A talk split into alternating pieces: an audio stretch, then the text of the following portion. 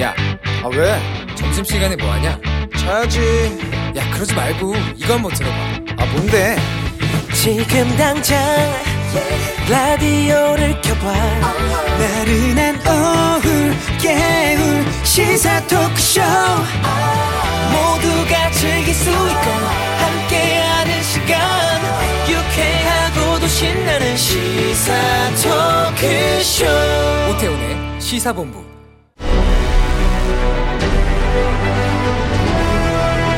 김철민의 본부 뉴스.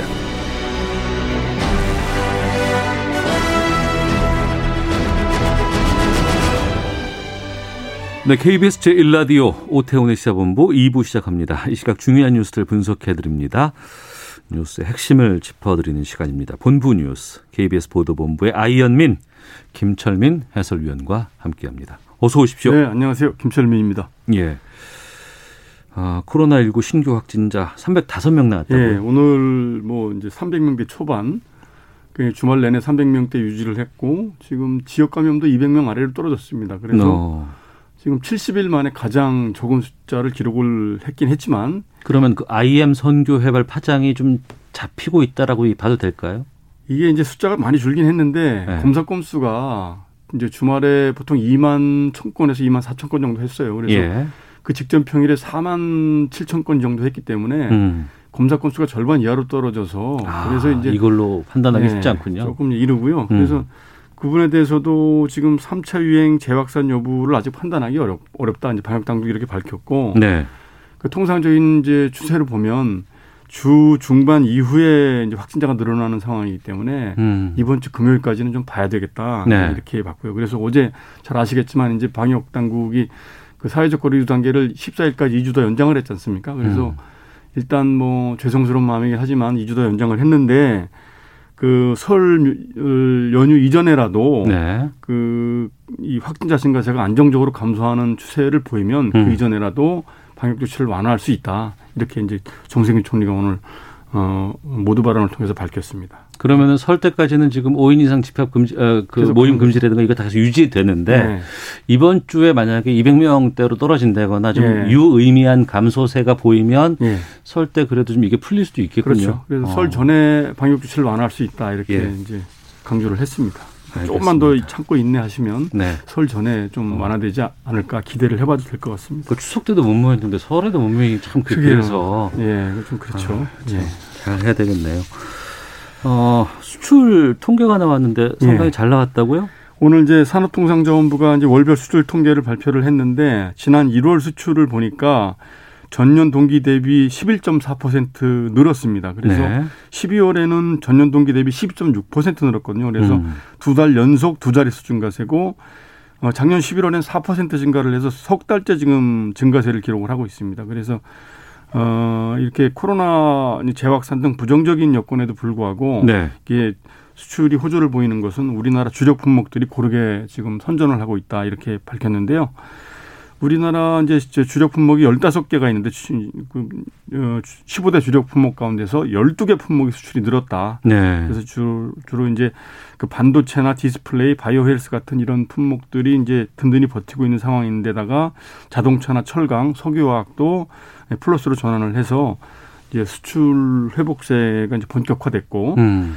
그리고 이제 이와 관련돼서 산업부 이제 관계자가 이 이제 언급을 하기를 작년 1분기에 이제 저점을 찍은 이후에 3분기부터 계속 회복세가 지속이 되고 있는 상황이었고 네. 지금 올해부터는 세계 경제가 회복이 되고 또 교역 환경도 개선이 되고 또 지난해 수출 감소했다는 기저효과까지 감안을 하면은 음. 수출 증가세가 앞으로 당분간은 계속이 될 걸로 보인다 이렇게 밝혔습니다. 그렇군요.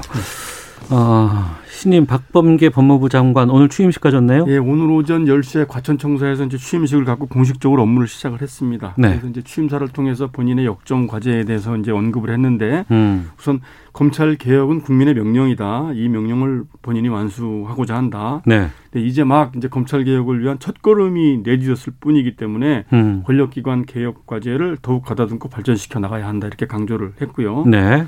그리고 이제 검찰은 앞으로 경찰과 상호 협력을 통해서 국민의 인권을 보호하는 인권 친화적인 음, 수사를 해야 될 것이다 이렇게 얘기를 했고 또 고위공직자범죄수사처가 이제 출범을 막 했는데 이- 네. 이 공수처하고는 견제와 균형을 기조로 해서 유기적인 협조를 이루어 나가야 된다 이렇게 이제 강조를 했습니다. 윤석열 총장 만났어요? 이제 특이한 점은 보- 통상 이제 법무부 장관 취임식에는 검찰총장이 안 가거든요. 참석을 안 하거든요. 안 가요?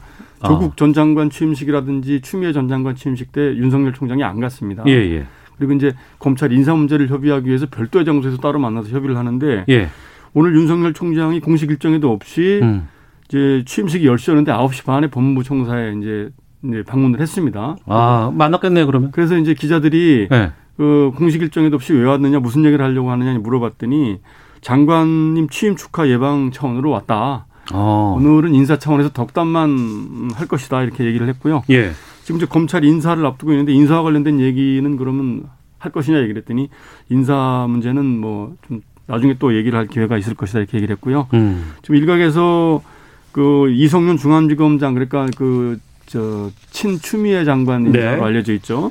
그 경질을 요구했다 뭐 이런 이제 소문에 대해서도 이제 저 물어봤는데 음. 아직 인사와 관련된 얘기는 구체적인 얘기는 나눈 바가 없다 이렇게 하면서 이제 수- 보도를 부인을 했고요. 네. 그 이렇게 이제 전격적으로 검찰총장이 이제 장관 취임식에 장관을 예방하러 온 것은 그 그동안 지난 1년 동안 검찰하고 법무부가 굉장히 대립을 하고 싸웠지 않습니까? 그래서 예. 그리고 검찰 인사 과정에서도 이제 그 윤 총장 의지가 배제가 된 채 인사가 이루어지고 이제 이런 부분에 대해서 이제 이게 뭐 이제 서둘러 화해하고 뭐 음. 앞으로는 이제 좀 적극적으로 소통하는 이런 모습을 보이자 이런 취지로 아마 아, 윤, 총, 윤 총장이 이제 이례적으로 아마 취임식 이전에 방문을 한 것으로 이렇게 해석을 하고 있습니다. 네. 외신 속보가 와서 좀 예, 여쭤보겠습니다. 미얀마 군부가 쿠데타를 예, 선언했네요. 미얀마에서 또 쿠데타가 일어난 것 같습니다. 이제 미얀마 군부가 미얀마 TV를 통해서 밝혔는데 네. 그 지금 선거 부정에 대응을 해서 그 이제 쿠데타를 일으켜서 이제 1, 년간 앞으로 비상사태를 선포하고 그 구금 조치를 시행했다 이렇게 밝혔습니다. 그래서 음. 그 이제 그 앞서서 로이터나 AF 통신 같은 외신들이 미얀마 군 TV를 인용을 해서 이제 보도를 했는데 네. 아, 그럼 현재 미얀마 집권당이 민족 민주주의 민족 동맹 NLD라고 하는데 여기 대변인하고 이제 외신들이 통화를 한 모양이에요. 근데 네. 그 현재 미얀마 실권자인 아웅산 수치 국가 고문하고 그다음에 윈민 대통령 그다음에 정부 고위 인사들이 군부에 의해서 구금 조치를 당했다. 어. 아, 그래서 어 그리고 지금 미얀마 군 TV도 이, 조금 전에 이제 방송을 했는데 현재 권력이 민 아웅 훌라잉 최고 사령관에게 이양됐다. 네. 그렇게 이제 발표를 했고요. 그리고 현재 지금 미얀마 국영 TV나 라디오는 방송이 지금 중단이 되는 상태입니다. 어. 그리고 지금 뭐 이제 도시 저, 그 최대 도시 양곤은 이동 통신이나 전화 서비스가 일부 이제 장애가 발생하고 있고 양곤 시청 청사 주변에 지금 그 군인들이 외곽에 배치돼 있다 이렇게 예, 전하고 있습니다. 그래서 이번 군부가 쿠데타를 일으킨 배경은 지난 11월 네, 네. 총선에서 이제 현재 집권당인 민주주의 민족 동맹이 이제 80% 이상 압도적인 승리를 거뒀거든요. 아, 현재 집권하고 있는 세력이 압도적으로 아웅산 승리했군요. 예, 예. 집권자로 있는 그 이제 그 정당인데 이게 2015년에 음. 총선에서 이제 군부 당시 군부 독재를 50년 만에 이제 해체시키고 네. 집권에 성공을 했는데 작년에 또 작년 11월에 총선이 있었는데 여기서도 또 80% 이상 지- 이제 득표를 해서 그 문민 정부 2기가 출범을 막 한 상황이었거든요. 어. 그런데 그 선거 직후에 군부가 부정 부정 선거다 이렇게 주장을 하면서 쿠데타를 암시를 해왔습니다. 예. 그러다가 이제 오늘 전격적으로 쿠데타를 일으킨 걸로 이렇게 예상이 되고 그 이렇게 전망이 되고 있습니다. 민심과 다른 쿠데타라 그러면은 상당히 좀 파장이 클 것 같은데. 예, 그래서 지금 미국하고 호주에서 어. 공식적으로 지금 구금된 인사들을 즉각 석방하고 그 다음에 민주주의를 다시 회복을 해라.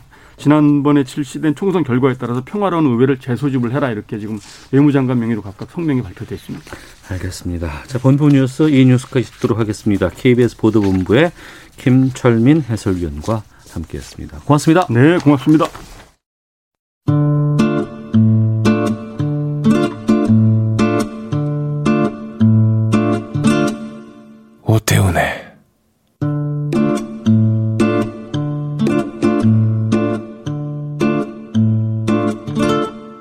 시사본부 네, 1시 10분 향하고 있습니다. 시사본부는 청취자 여러분들의 참여 기다리고 있습니다. 샵 9730으로 의견 보내주시면 되고요. 짧은 문자 50원, 긴 문자 100원, 어플리케이션 콩은 무료입니다. 팟캐스트와 콩 KBS 홈페이지를 통해서 시사본부 다시 들으실 수 있고 유튜브를 통해서 만나실 수 있습니다. 일라디오 시사본부 이렇게 검색해 보시면 영상으로도 시사본부 방송 모습 확인하실 수 있습니다.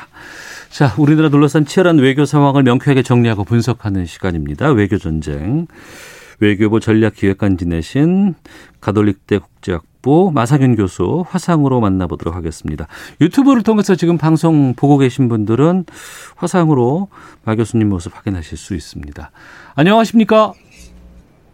네, 안녕하십니까? 예, 잘 들리세요? 네, 잘 들립니다. 예, 교수 연구실 뒷 배경이 바뀐 것 같은데 다른 곳에 계신가요? 아니면 네, 오늘은 어, 학교에 못 나와서요. 집에 예. 지금 있는 중입니다. 아, 그러시군요. 고맙습니다.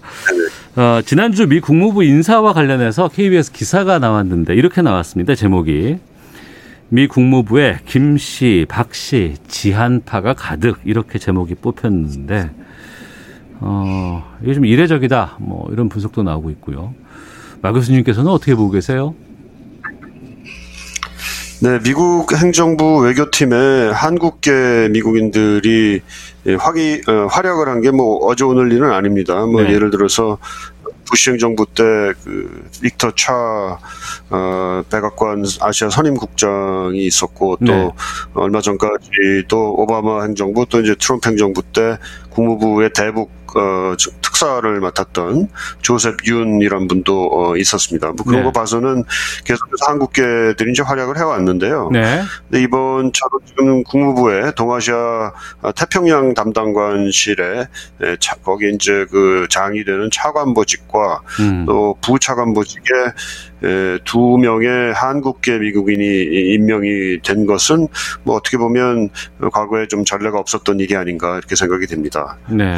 뭐 앞으로는 아마 점점 더 많아질 가능성은 있다고 봅니다. 왜냐하면 어, 미국 국무부에 또 미국 조야에 그 한국인 전문가들 또 한국인 외교관들이 에, 한국계 외교관이죠. 네. 그 많이 활약을 하고 있기 때문에요. 이들이 음. 이제 조금 더 시간이 지나서 그 주요 포스트로 갈 수 있는 확률이 점점 더 앞더 앞으로도 많아지지 않을까 생각합니다. 네.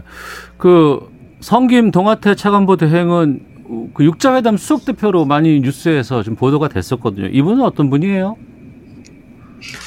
네, 그 한국명은 김성용이고요. 네. 그 1960년에 서울에서 출생을 해서 중학교 1학년 때까지 한국에서 자란 걸로 알고 있습니다. 그리고 어 이제 미국으로 이주를 해서 어 1980년에 이제 미국 시민권을 취득을 했고요. 음. 그 잠깐 그 LA 지방 경, 그 검찰청에서 이제 검사 생활을 잠깐 하다가 이제 그, 어, 외교관이 됐습니다. 그래서 주로 어, 동아시아 담당하는 그런 그 커리어를 밟아왔는데, 네. 어, 뭐 가장 그 대표적인 것이 우리가 잘 알고 있다시피 그 대북 육자회담 수석 대표를 2008년부터 2011년까지 이제 지냈고요. 네. 그 이후에 그 한국의 주한미국 대사로 부임을 했습니다. 한국계로서는 에, 최초의 그 주한미국 대사였기 때문에 더욱더 우리가 잘 기억을 하고 있고요. 음. 그 다음에는 그 대북정책 특별대표를 역임을 했고, 이후에 에, 필리핀 대사, 그리고 최근까지 이제 인도네시아 대사를 지내다가, 네. 어, 이번에 그 동아시아 태평양 담당 어, 차관보 대행으로 어, 지명이 돼서 지금 다시 워싱턴으로 복귀를 해 있는 상황입니다. 네. 더 주목받은 인물이 있습니다. 동아태 부차관보로 임명된 정박 연구위원 이분인데 김정은 연구의 미국 내 권위자라는 평가도 있던데 이분 좀 어떻게 좀 분석이 될까요? 네, 그 여기 또 이제 마찬가지로 이제 한국계 미국인이라서 특히 이제 관심을 더 많이 받게 되는데요. 예. 어, 콜롬비아 대학에서 이제 미국사 연구로 어, 박사학위를 받은 바가 있습니다. 그리고 나서 이제 CIA 그리고 어, 국가정보국에서 계속해서 활동을 하면서 네. 북한과 관련된 어, 분석관으로 그 상당히 연륜을 어, 경력을 쌓아왔습니다. 그러다가 2017년도에 그 민간 띵크탱크죠. 그 브루킹스 연구소에 설치된 그 초대 한국 담당 그 석좌 연구직이 있습니다. 거기에 선임이 돼서요. 네. 그 이후로 지금까지 활동을 해왔는데 에, 작년에는 그 어, 김정은에 대한 그 기- 김정은의 뭐 출생과 성장 배경부터 해서 최근에 그 트럼프 대통령과의 정상회담에 이르기까지의 네. 그 과정이나 이런 것을 굉장히 포괄적으로 다룬 음. 어, 저서를 Becoming 김정은이라는 그런 처- 어, 저서를 어, 출판을 해서 어, 상당히 그 호평을 받은 바가 있습니다. 또 한편에서는 뭐 상당히 호평 호평을 받았는데 굉장히 그 포괄적인 김정은 연구다 해서 호- 호평을 받았는데 또 다른 한편에서는 네. 일각에서는 뭐 어떻게 보면 CIA가 가지고 있는 북한에 대한 좀 그 부정적인 인식이 네. 상당히 많이 투영이 돼 있다. 뭐 이런 차원에서 좀 비판이 제기되고 있는 바도 좀 있었습니다. 그, 그 부분인데요. 좀 예, 예. 그, 지난해 그, 남북관계 발전법에 보면은 그 대북전단 금지 내용을 담고 있지 않습니까? 여기에 대해서 이, 이 박정 연구위원이 이런 얘기를 했어요. 문재인 정부가 북한과의 이루지 못할 짝사랑 같은 약속을 위해서 국내 민주주의를 훼손시키고 있다. 또 이거 비판 강도가 상당히 좀 거세지 않습니까?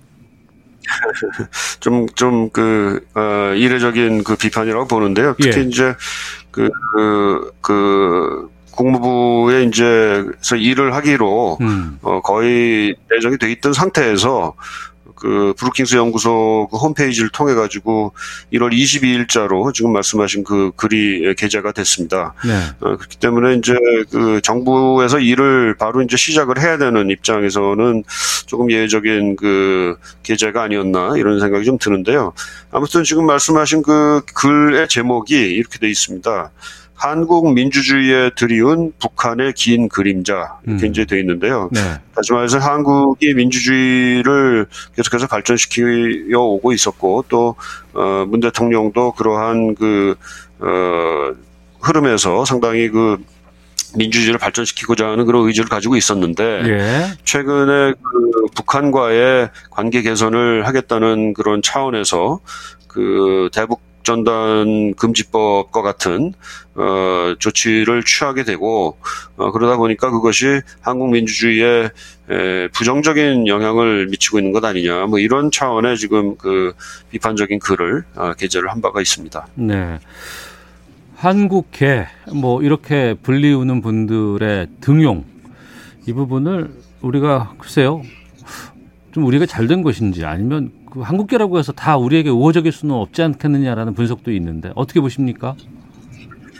네, 뭐 말씀하신 것처럼 그 한국계지만 기본적으로는 미국의 공무원입니다. 미국의 그 관리고요. 그렇기 네. 때문에 그 한국의 입장에서 그 뭐 물론 한국을 조금 더 배려하는 그런 그 어, 생각들은 없지 않겠지만은 어, 또 한국을 잘 이해하는 측면도 있을 거고 그렇지만은 기본적으로는 미국의 어, 국익을 위해서 일을 하는 음, 사람들이라는 그 각도에서 우리가 봐야 될 필요가 있겠죠. 네. 한국계이기 때문에 우리를 잘 아는 측면, 이해하는 측면과 또 한국을 위해서 일하는 것과 또 미국을 위해서 일하는 것은 좀 아무래도 좀 차이가 있을 테니까 네. 그 점을 우리가 그 유념을 해야 될 것 같고요. 음, 아, 일단은 그 북한에 대해서 굉장히 잘 아는 어, 또 북한과의 그 협상의 경험이라든지 대화의 경험이 많은 사람들이 이제 그 바이든 팀에 이제 다, 다수 이제 포진을 하기 때문에 네. 어, 하나 우리가 기대를 할 수 있는 것은 어, 바이든 팀에서의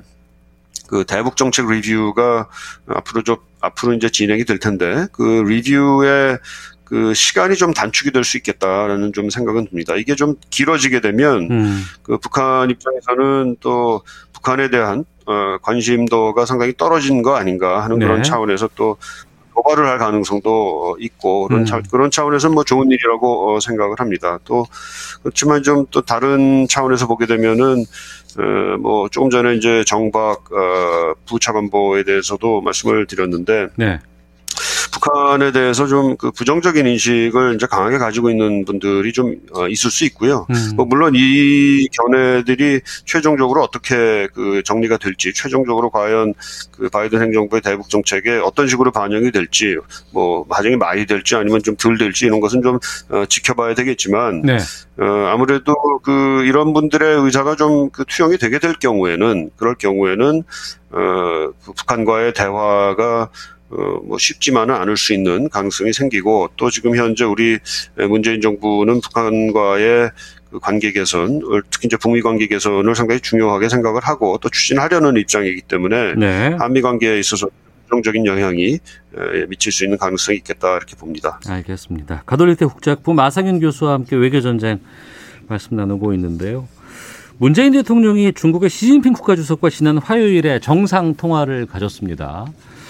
바이든 대통령하고 통화 못하고 시진핑 주석하고 통화했다라고 또 뭐라고 하는 데도 있고 스가는 그 바이든 대통령하고 통화를 했는데 우리는 시진핑 주석과 통화를 하냐 이 또 문제도 좀 여기저기서 얘기를 하던데 이거 어떻게 봐야 돼요? 예, 일단 그, 어, 1월 26일 화요일에 문재인 대통령과 이제 그 시진핑 주석 통화가 있었는데, 네.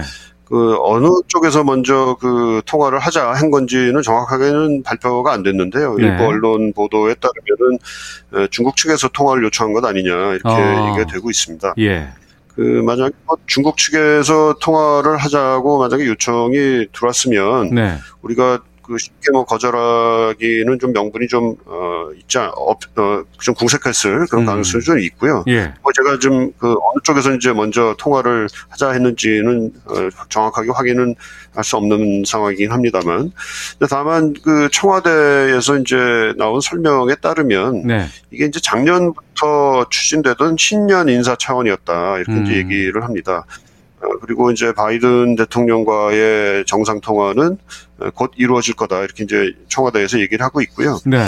그러니까 그 뭐 기본적으로 어 이전부터 추진되던 음. 그 통화가 어, 그냥 이, 이 계기에 뭐 어떻게 보면 그냥 이, 이 시기에 네. 이루어진 것이다라고 좀 그 의미를 너무 지나치게 부여하지 않았으면 좋겠다라는 그 청와대의 설명이 있었습니다. 네. 어, 중국 쪽에서 좀 우리나라 한국에 대한 중요성이 좀 커졌다 이렇게 좀 분석해도 될까요? 어떻습니까? 어, 뭐, 우리의 입장이 이제 어떤 것이냐 하는 것과도 관련이 돼 있을 텐데요. 이제 네. 중국에서 보기에는 지금 미국이 뭐 트럼프 행정부도 그랬지만은 앞으로 이제 그 바이든 행정부에서도 어, 중국에 대한 그 압박 또는 이제 경쟁이라고 하는데 이것이 그 계속해서 지속될 가능성이 있겠다 이렇게만 판단을 하고 있는 것 같고요. 특히 음. 그 바이든 행정부는 그 미국 스스로 혼자만의 대북 아, 대중 압박이 아니라 네. 그 동맹국들 또 중국 주변의 여러 그 국가들과 어, 협력을 하면서 그 압력을 가할 가능성이 있다 이렇게 이제 중국이 인식을 하고 있고요. 음. 어, 그런 차원에서 보면은 한국이 어, 그러한 그 미국의 노력에 있어서 어떻게 보면 좀 약한 고리로 비춰졌을 가능성이 좀 있습니다. 네. 어, 그래서 그 약한 고리를 뭐 미국과 우리의 동맹을 뭐 해체해라 뭐 이렇게까지 요구는 할 수 없겠지만 한국이 조금이라도 어, 미국의 편에 서서 중국을 압박하는 그런 노력에 조금 덜 참여하기를 그 음. 요청하는 차원에서 어, 한국을 좀 뭐랄까요 그 미국으로부터 거리를 좀 두게 하려는 그런 그 시도에서 이런 그 통화가 요청되지 않았을까 하는 그런 추측이 나오고 있는 상황입니다. 네. 이번 한중 정상 간의 전화 통화가 지난해부터 계획되어 온 조치의 일환이었다고 한다 그러면 지난해 시진핑 국가주석 방한 얘기 계속 나왔었잖아요. 그러면은 그렇습니다. 오- 올해는 좀 이 방안 이루어질 가능성은 어떻게 보고 계세요?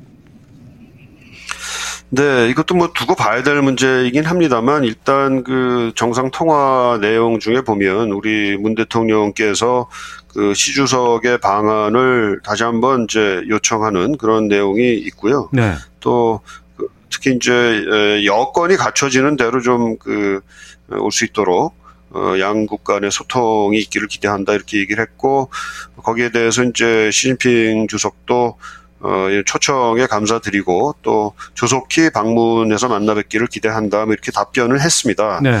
아, 그렇지만 여전히 지금 그 1차적으로는 코로나 그 상황이 에, 기본적인 그 변수가 되고 있고요. 음. 작년 말에 왕이 외교부장이 이제 한국을 왔을 때도 이 코로나 상황이 일단 그 어, 안정이 돼야 되지 않겠냐 이런 얘기를 했던 바가 있습니다. 네. 그, 또 조금 그, 고려를 해야 될 거는, 지금 우리 그, 어, 문 대통령의 임기가 지금 1년 반, 1년 3개월 남아 있거든요. 네. 그래서 또 시간이 좀 더 지나면 지날수록 이제 그 임기가 어, 줄어들게 되는데 시진핑 주석 입장에서는 과연 그 임기를 얼마 남겨놓지 않은 우리 문 대통령과의 어, 방한 그 어, 회담을 얼마나 중요하게 생각을 할런지 하는 것도 좀 하나의 변수가 되고 있지 않는가 생각합니다. 작년과 올해의 상황이 네. 이 점에 있어서는 조금 그 어, 차이가 있을 수 있다 이런 말씀을 드립니다. 네. 우리로서는 한미 관계도 중요하고 한중 관계도 중요합니다. 헌데 보면은 지금 미중 관계는 뭐 새로운 정권이 들어섰다고 해도 이거는 쉽게 풀릴 수 있는 상황은 아닌 것으로 보이는데 우리가 이런 상황에서 가운데서 어떻게 조치를 취해야 한다고 보세요? 네, 뭐 기존에는 뭐 소위 그 안미 경중이다 그래가지고 안보는 미국과의 협력을 하고 또 경제에 있어서는 중국과 협력을 하는 뭐 네. 이런 식의 그 자세가 어, 취해져 왔다 이렇게 봅니다. 하지만 지금처럼 미국과 중국이 그 안보 문제를 어, 뿐만이 아니라 안보 문제뿐만 아니라 경제를 두고서도 또 뭐 기술 과학 이런 뭐 여러 문제를 두고서도 지금 전면적으로 어, 경쟁이 벌어지는 이런 상황에서는 네. 어, 과거와 같은 그 안보와 경제를 분리하는 그런 우리의 어프로치는 좀 어, 통하기 어려운 그런 상황으로 어, 가고 있다라고 봅니다. 어, 어떻게 보면 우리 입장이 점점 더 어려워질 수가 있는데요. 이 네. 우선 원칙적으로는 우리 국익이 뭔지를 잘 살펴야 될 거고 또 음. 어, 국제 규범이 무엇인지를 또 상당히 잘 봐야 된다고 봅니다. 어, 거기 속에서 이제 사안별로 우리 네. 이익 또이 사안과 관련된 국제 규범이 뭔지를 잘 따져야 될 거고요. 특히 국제 규범이 중요하다고 생각을 하는 것은 네. 어, 혹시라도 우리가 어, 미국이나 또 중국의 입장을 뭐, 뭐 그들이 원하는 대로 다 따라주지 못할 경우에는 음. 어, 그것이 에, 그 어, 양자 관계에 있어서의 문제가 아니라 네. 그 국제 규범에 입각해서 우리가 어떤 원칙을 정하고 하는 것이다라는 그런 점을 좀그 강조함으로써 네. 양자 관계의 훼손을 좀 방지할 수 있는 그런 차원들이 될 거라고 봅니다. 알겠습니다. 자, 여기까지 말씀 듣도록 하겠습니다. 지금까지 가톨릭대 국제학부 마상현 교수와 함께 했습니다. 어, 중간에 화상으로 연결을 하다 보니까 소리가 약간 좀 뭉개지는 경우가 있었는데요. 청취자 여러분께 양해 말씀드리겠습니다. 마 교수님 고맙습니다. 네, 감사합니다. 헤드라인 뉴스입니다. 정세균 국무총리는 이번 주 코로나19 상황을 지켜보고 확실한 안정세에 들어섰다는 믿음이 생긴다면 설 연휴 전이라도 추가적인 방역 조치 완화를 면밀히 검토하겠다고 밝혔습니다. 정부가 이달 중 시작될 예정인 코로나19 백신 예방접종을 위해 국립중앙의료원에 중앙예방접종센터 설치를 완료했습니다. 정부의 북한 원전 건설 추진 의혹을 둘러싼 정치권 공방이 격화되고 있습니다. 국민의힘은 문재인 대통령이 직접 진실을 밝히라며 총 공세에 나섰고 민주당은 사실 무근이라고 거듭 밝히면서 선거만 닥치면 색깔론이라며 역공에 나섰습니다. 4.7 재보궐선거를 앞두고 민주당이 오늘 이른바 국민 면접을 시작으로 본격적인 경선 레이스에 돌입합니다. 국민의힘 김종인 비상대책위원장이 오늘 가덕도 공항 건설을 적극 지지하며 가덕도 공항 건설 특별법이 여야 합의로 처리되도록 노력하겠다고 밝혔습니다. 지금까지 라디오 정보센터 조진주였습니다. 이어서 기상청의 송소진 씨입니다. 미세먼지와 날씨 정보입니다. 먼지 농도가 점점 높아지고 있습니다. 어제 발원한 황사에 국외 미세먼지까지 더해져 우리나라로 날아오고 있기 때문인데요. 오늘 수도권과 강원 영서, 충청도와 광주, 전북 지역은 미세먼지 농도가 종일 나쁨이 예상되고요. 그 밖의 지역도 밤에는 공기가 탁하겠습니다. 지금 전국에 구름이 많은 가운데 곳곳에는 옅은 안개도 껴 있습니다. 전남 남해안은 오후까지, 제주도는 저녁 까지 비가 조금 더 이어지겠습니다. 한편 현재 중부지방과 경북, 전북 내륙에는 한파주의보가 발표됐습니다. 오늘 낮 기온은 서울 8도, 광주 13도 등으로 어제만큼 올라서 온화하겠지만 밤사이 찬바람이 강하게 불어 기온이 뚝 떨어지면서 내일 아침에는 서울이 영하 9도, 대구 영하 4도까지 내려가겠고요. 중부지방은 낮에도 영하권에 머물며 종일 추울 전망입니다.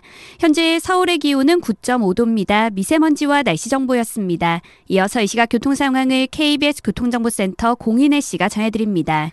네, 이 시각 교통정보입니다. 코로나19 때문에 명정 풀, 명절 풍경도 많이 달라집니다. 이번 구정 연휴에는 직계 가족이라도 거주지가 다르면 5인 이상 모일 수가 없고요. 고속도로 휴게소에서는 포장만 가능합니다. 또 명절마다 면제됐던 고속도로 통행료도 내야 하는데요. 감염 예방을 위해 톨게이트 통과 시 마스크 착용 부탁드립니다. 지금 서울 시내 올림픽대로는 잠실 쪽으로 영동대교 부근 1차로에 고장난 차 서 있고요. 동호대교부터 제속도를 못 냅니다. 서부간선도로 금천 쪽은 고척교부터 금천 구간 아직 차가 많고요. 이어지는 서해안고속도로 목포 쪽 수월하지만 반대 서울 방향 동군산 나들목 2차로와 갓길에선 2시간 가까이 고장난 대형 화물차 처리하고 있습니다. 또 중부고속도로 남이 쪽도 산곡 분기점 4차로와 갓길에 걸쳐 고장난 차 처리 중이고요.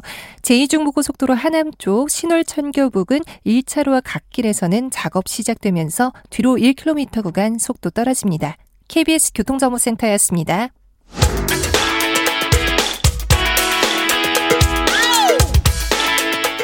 오태훈의 시사본부는 여러분의 소중한 의견을 기다립니다. 짧은 문자 50원, 긴 문자 100원의 정보 이용료가 되는 샵 9730, 우물정 9730번으로 문자 보내주십시오. KBS 라디오 앱 콩은 무료입니다. KBS 라디오 오태훈의 시사본부. 지금 여러분은 대한민국 라디오 유일의 점심 시사 프로그램을 듣고 계십니다. 네, 오태훈의 시사본부 아, 여러분과 함께하고 있습니다. 월요일 마지막 코너는 주말 동안의 이슈를 정리하고 이번 주에 가장 눈여겨볼 소식들 살펴보는 시간이 있죠. 시사 구말리. 아, 문화일보 이현정 논설위원 나오셨습니다. 안녕하십니까? 네, 안녕하세요. 예, 오마이뉴스 박정호 기자도 함께합니다. 안녕하십니까? 네, 안녕하십니까? 예. 어, 산자부 공무원이 원전 관련된 파일을 어, 검찰 수사 결과 무더기로 삭제한 이런 내용들이 지금 밝혀졌다고 하죠. 삭제한 내용 파일 가운데 북한에 원전을 지어주자는 계획안이 들어있더라. 이게 지금 주말 사이에 뜨거운 지금 이슈로 떠오르고 있습니다. 박정우 기자 어떻게 된 거예요 이게? 네, 이게 뭐 지난달 28일 SBS 보도로 좀 어, 알려지게 됐는데요. 예. 월성 1호기 경제성 평가 조작 의혹을 수사 중인 대전지검의 공소장이 공개가 된 겁니다. 공소장이요? 그렇습니다. 예. 공소장 내용에 들어있는 건데요. 예.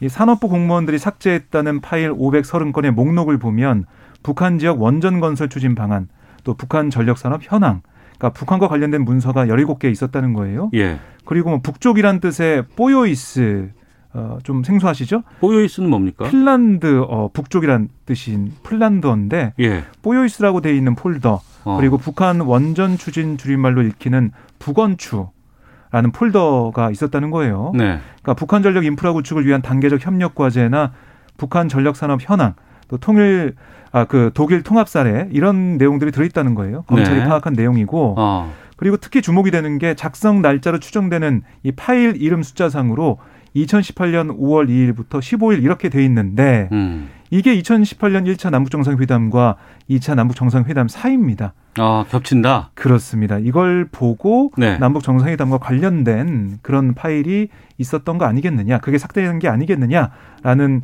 어, 추측과 의혹이 나오고 있고요. 네. 사실 대전지검에서 진행하는 월성 원전 의혹 사건 수사 방향과는 관련성이 떨어지지만 음. 오히려 지금 북한 원전 관련 자료에 더 관심이 모아지고 있습니다. 예. 이 김종인 위원장도 여기에 대해서 강하게 지금 얘기를 했고 사실관계 확인 상황에서 보면은 그 도보다리에서 이걸 건넨 것이 아니냐라는 음. 또저 기사가 좀 나오기도 했었는데 조한기 청와대 당시 의전 비서관은 USB를 도보다리에서 건넨 적이 없다 이런 내용도 좀 나오고 있고 어떻게 된 네. 겁니까? 그러니까 우리가 아시겠지만 2018년 4.27 판문점 남북 정상회담이 열렸지 않습니까? 네. 당시 가장 주목받은 이벤트가 바로 도보다리에서 문재인 대통령과 김정은 위원장이 44분 동안 독대를 한 예. 모임이, 그 모임이죠. 예. 그, 어, 그 상황하고, 그 다음에 이제 이번 그, 좀 전에 박정우 기자가 이야기했던 이제 원전 관련한 거 하고, 음. 그 다음에 그때 당시에 이제 USB를 전달했다고 그랬어요. 예. 이 USB는 이제 지금 일부 언론에서는 뭐 도보다리 회담 진행했다는 당시에 도보다리 회담은 생중계가 됐기 때문에 음. 사실 거기서 전달해 줄 수가 없어요. 그래서 윤건영 의원이 오늘 밝히기로는 그 끝난 다음에 판문점 평화의 집 1층에서 네. 이게 이제 공식적인 자료가 아니었기 때문에 음. 그 평화 1층에서 전달했다 어. 아, 이야기를 합니다. 예. 이게 이제 내용은 북한 신경제 어, 관련된 이제 그 계획, 계획 이고 음. 어, 이 계획은 뭐 아마 문재인 대통령이 이제 예전 야당 당 대표 시절부터 이제 구상해왔던 그 내용이에요. 네.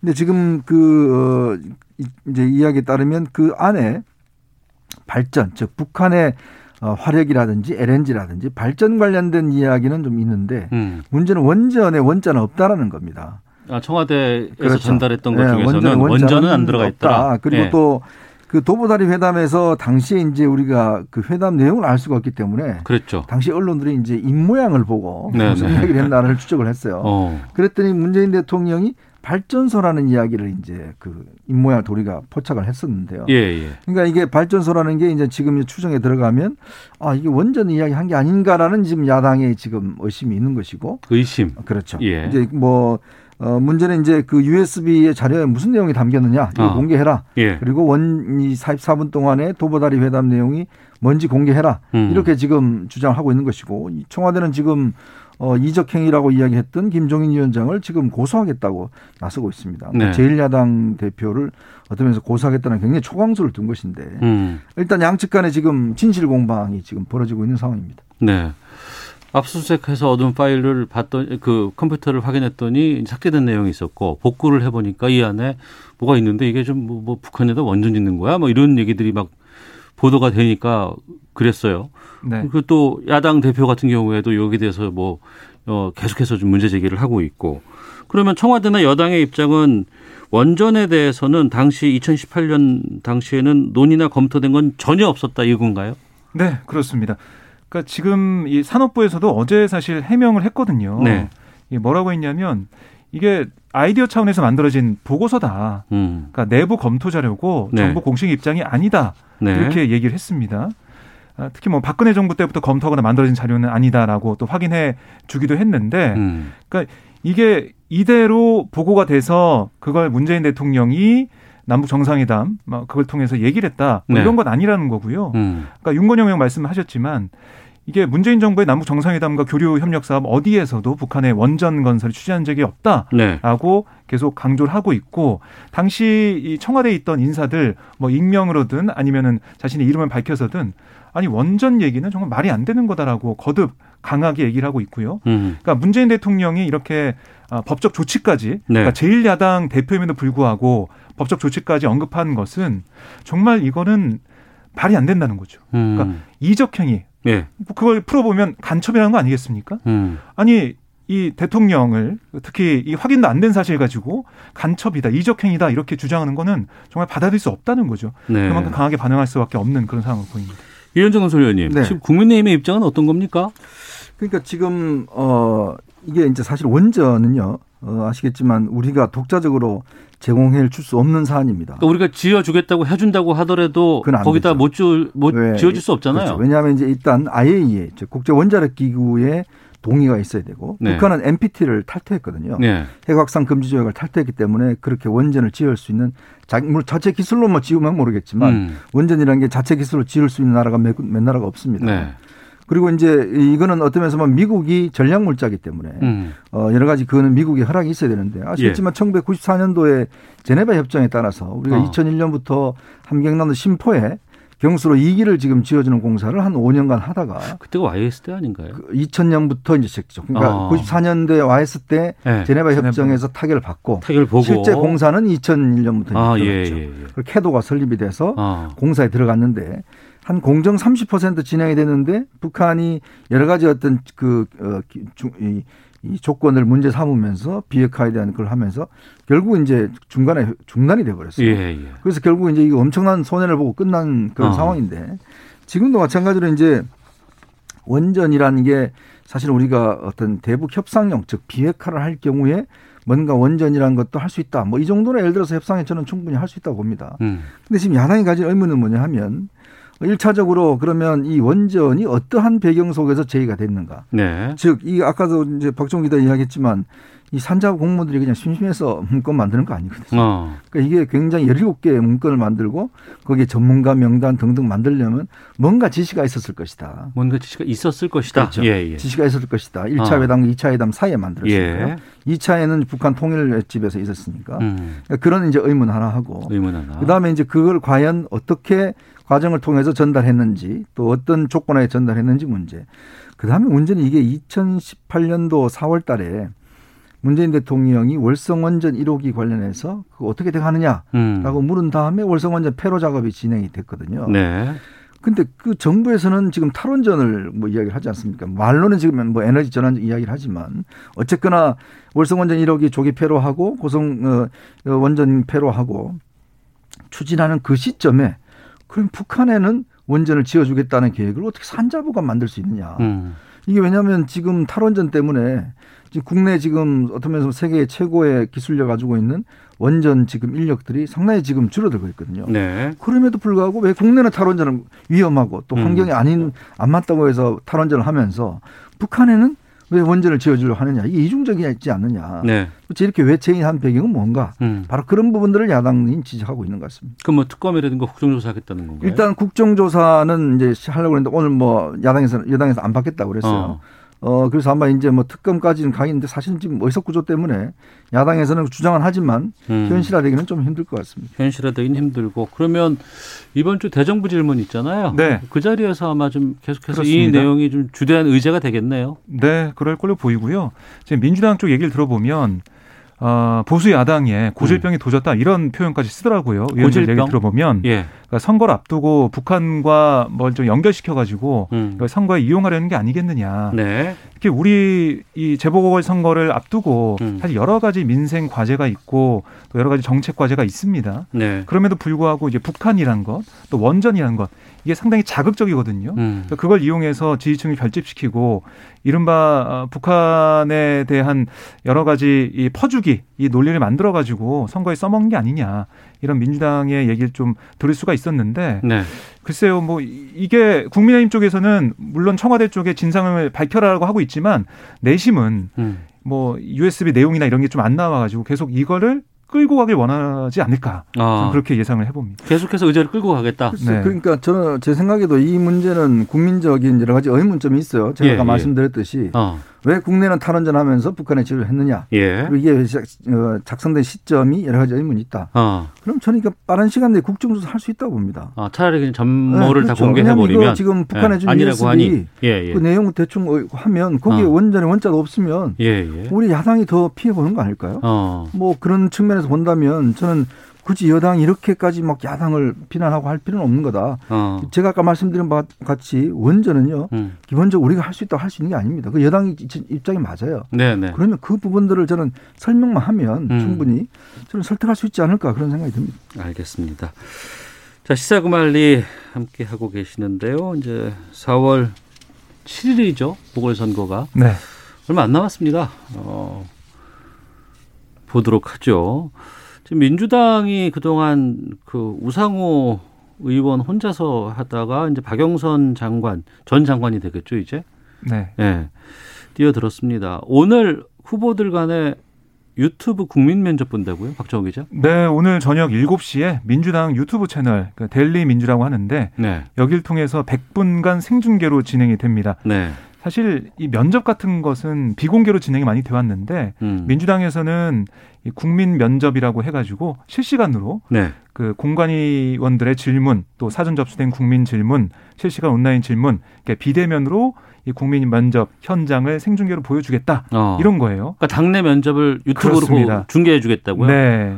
그러니까 민주당 쪽 얘기를 들어보면 이걸 좀 공을 많이 들이고 있다고 해요. 음. 어, 보수 야당에 좀 집중된 그런 네. 관심이 좀 부담스러웠는데 이걸 통해서 분위기를 좀 바꿔보겠다 이런 얘기를 하더라고요. 음. 그러니까 뭐 시정, 뭐 정치 현안 여러 가지 다양한 질문이 쏟아질 걸로 보이는데 네. 박영선, 우상호 두 후보 오늘 일정이 없었습니다. 그래서 아, 이거 준비하려고? 네, 여기에 공을 좀 들이고 있고 예. 두 사람 다 뭐 강점과 약점 이런 게 좀 분명하기 때문에 거기에 음. 대한 답변을 충분히 준비할 걸로 보입니다. 네. 이현정 논설위원께 네. 여쭤볼게요. 박영선 후보와 우상호 후보 뭐 어떤 차이가 있을까요? 그러니까요. 어, 뭐 남녀의 차이는 있고요. 예. 어, 예. 한 분은 장관 했고 한 분은 장관 안 했고 어. 그런 차이가 있는데 두 사람 다 원내대표를 했고 아. 어, 그러니까 뭐 어떤 면에서 보면 이제 어, 지금 뭐, 뭐 중진인 거는 사실이죠. 예, 예, 예. 근데 사실은 둘 사람 다 어떤 면에서 보면 친문 후보는 아니에요. 그러니까 아시겠지만 그 아. 박영선 장관 같은 경우도 예, 예. 예전 2012년 대선 때부터 문재인 대통령과는 각을 세워왔고 아. 그 이후엔 또 안희정 어, 지사를 지- 어, 지원을 했거든요. 예. 사실상 문재인 대통령과는 뭐 본인이 뭐 삐져서 전화도 안 받았다고 이야기를 하는데 어. 조금 거리가 있습니다. 예, 예. 그럼에도 불구하고 이번에 이제 지금 장관이 돼서 어. 그런 부분들 본인이 뭐 원조 친문이다 이야기를 하는데 그는 뭐 표어들라고 하는 이야기 같고 예, 예. 어, 우상호 의원 같은 경우도 보면 어, 사실은 86그룹의 이제 대표 주자긴 하지만 그렇죠. 예. 사실 또 친문하고는 조금 거리가 있어요. 어. 어, 뭐 당내 뭐 부엉이 모임이나 등등 이런데 이제 소속돼 예. 아니기 때문에 예. 그러니까 두 사람 다 면에서 보면 지금 이제 친문의 표를 이게 얻어야 되는 지금 음. 50대 50이거든요. 네네. 여론조사 50이고 권리당 50이니까 음. 이제 거기에서 나는 원조 친노다. 뭐 음. 이 우상호에는 주장을 하고 있고 친문이다. 예. 또이 친노라고 보는 주장합니다. 아, 그래요? 어. 뿌리가 더 깊다는 거죠. 아, 아, 그 차이가 있군요. 예, 박- 박영선 의원은 본인은 이제 원조 친문이다. 또 어. 문재인 대통령과 같은 어, 대학 동문이다. 뭐 음. 이런 이야기를 하고 있는데 어, 결국은 이 영역을 얼마나 누가 확보하는지 권리당원을 네. 어, 사실 이 민주당은 권리당원이 꽤 많습니다. 사실 한뭐 제가 알기로 한 80만 명 정도 되나요? 아, 음. 그래요? 어, 꽤 되기 때문에 어.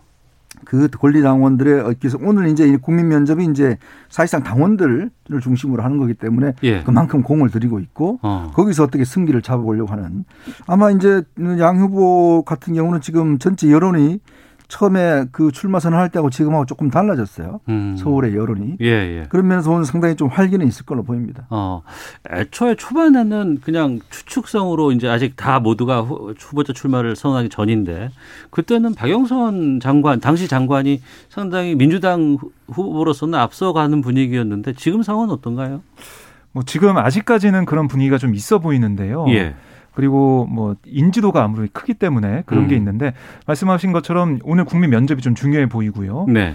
그리고 우상호 의원 쪽 얘기를 들어보면 아, 누가 뭐래도 음. 내가 아, 친노고 친문이다 이런 얘기 계속 강조를 하고 있어요. 어. 그러니까 내가 뭐당뭐 아니면 선거 캠프 이런 대변인도 많이 했었고 음. 더 가깝고 다른 어, 후보를 밀었던 사람하고 다르지 않냐 뭐 네. 이렇게 얘기까지 하고 있는데 점점 뜨거워질 겁니다. 음. 뜨거워질 텐데 그 시- 시발점이 출발점이 바로 이제 당원들의 표심을 어떻게 자극하느냐 네. 이 문제일 텐데요.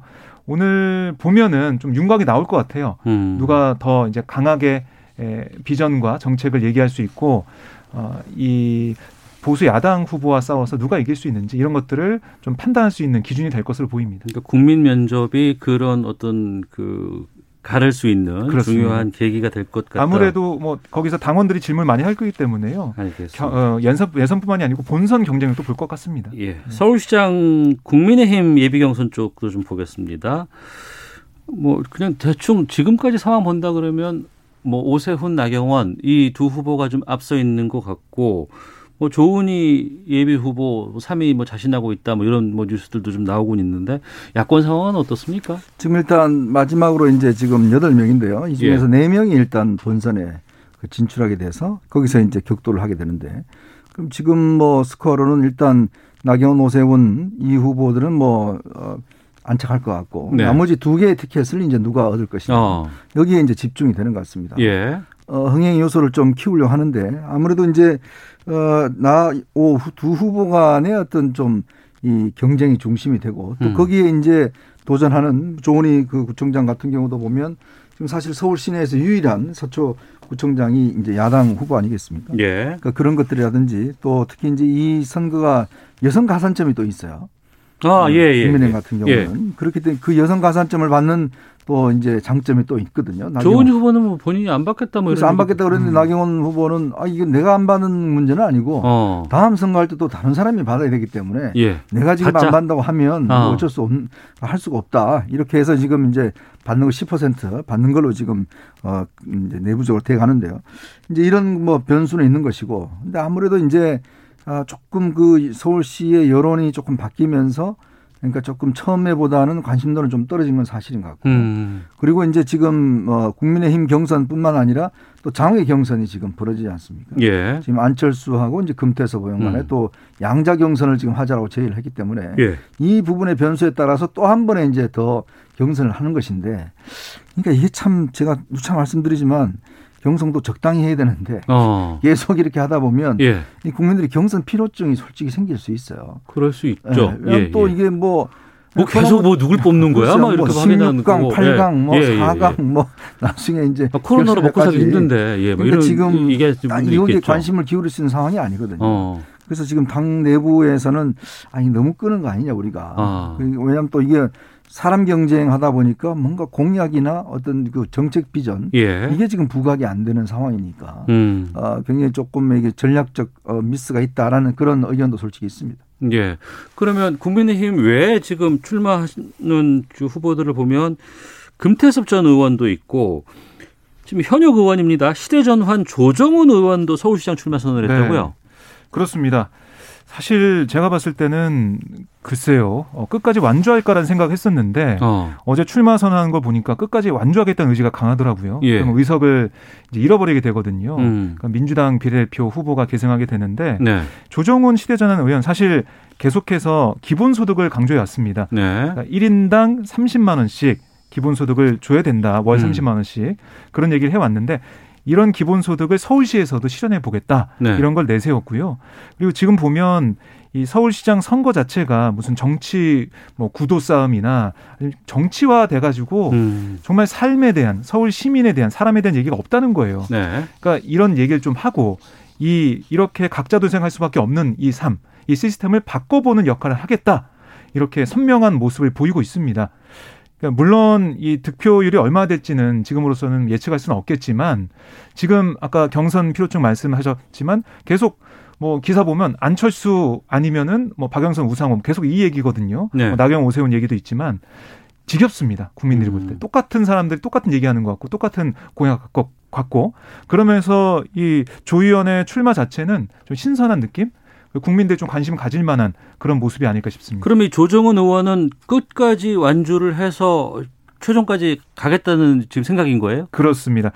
단일화에 응하려고 나왔다면 뭐 선거운동을 내가 먼저 했겠지만 어. 그런 게 아니라 딱 내가 하고 싶은 내가 말씀드리고 싶은 그 선거 공약과 비전을 가지고 이번에 나왔기 때문에 알겠습니다. 절대 단일화 이런 건 없다. 그러면 의원직을. 갖고는 못 나가는 거 아닙니까? 네, 그러니까 결국에는 어. 사퇴를 해야 됩니다. 아 그렇군요. 그러면 저기 유현정 논술님께 안철수 대표와 이 단일화 삼, 뭐 단일화 이건 어떻게 지금 전망하세요? 어, 뭐. 야당 쪽은. 전 되긴 될 것 같아요. 네. 어, 왜냐하면 지금 뭐 이 전체 선거 구도가 어, 지금 뭐 이렇게 뭐 전체적으로 보- 봐도 야당이 이렇게 우세하는 게 아닌데 어. 지금 더군다나 단일화까지 안 돼 버리면 네. 이거는 뭐 거의 좀 필패에 되는 저는 구도라 봅니다. 뭐 음. 일부에서는 뭐 삼자 구도로 가도 이긴다고 하는데 저는 네. 그건 믿지 않습니다. 음. 뭐 수차례 경험을 해봤지만 결국은 이 전체적인 큰 어떤 이 어, 서울 시민들의 어떤 이, 저, 이 진영 구도가 네. 그렇게 3분해서 이길 정도로 지금 만만치 않는 거거든요. 어. 그리고 제가 누차 말씀드리지만 여당은 지금 어, 곧 이제 3차, 4차 재난지원금 나가죠. 그다음 백신 접종 다음 달부터 합니다. 네. 이제 그렇게 되면 좀 봄이 따뜻해지면 지금의 어떤 여러 가지 문제가 또 어, 이슈 전환이 될 수가 있어요. 음. 어, 그러면 내 백신 언제 맞느냐 뭐 등등이 될 수가 있는 것이고 거기에 여- 야당은 사실 대응할 수 있는 카드가 없습니다. 네. 그러면 야당 입장에서 보면 일단 후보를 단일화 시켜서 문제는 이걸 해 나가야 되는데 단일화 뭐 삼자 뭐 필승론 등등 자체는 제가 볼 때는 이거는 의미 없는 일이라고 봐요. 음. 그런 면에서 보면 지금 아마 안철수 대표도 혼자 뛰는 거 굉장히 어려울 겁니다. 네. 또 솔직히 이 선거 자금도 문제야. 어. 당이 없으면요. 예, 나중에 예. 돈다 자기가 내야 됩니다. 아 자금도. 네, 그래서 지금 기호 4번으로 나가면 예. 돈 왜냐하면 이제 국민의힘으로 나가면 기호 2번으로 나가면 기본적으로 15% 얻으면 다 보전을 받지만 네. 그렇지 않을 경우는 지금 일단 쓰는 돈은 다 자기가 써야 되거든요. 음. 그것도 어려움이 있어요. 지난주만 하더라도 계속해서 보도가 나왔던 것이 입당해서 치르겠다라는 것들이 꽤 많이가 됐었 보도가 음. 네. 됐었거든요.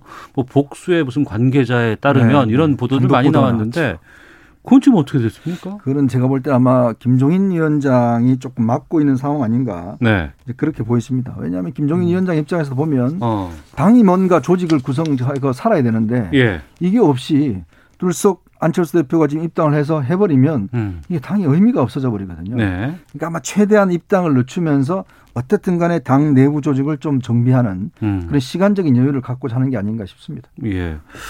야권 단일화 뭐 여당 쪽에서는 어떻게 전망하던가요?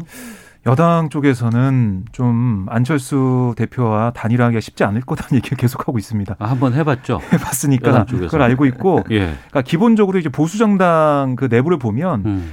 누가 단일화하고 뭐 이렇게 세세하게 뭘 따져서 하는 걸 안 해봤어요. 네. 전 그게 좀 문제라고 보는데 음. 기존에 또 보면 다른 정파가 있으면 그냥 입당을 시키든가 네. 합당하든가 했단 말이죠. 어. 근데 이번에 안철수 대표 같은 경우는 합당과 입당이 아니라 뭔가 단일화를 통해서 음. 뭔가 이, 이 표싸움을 하자는 거 아니겠습니까?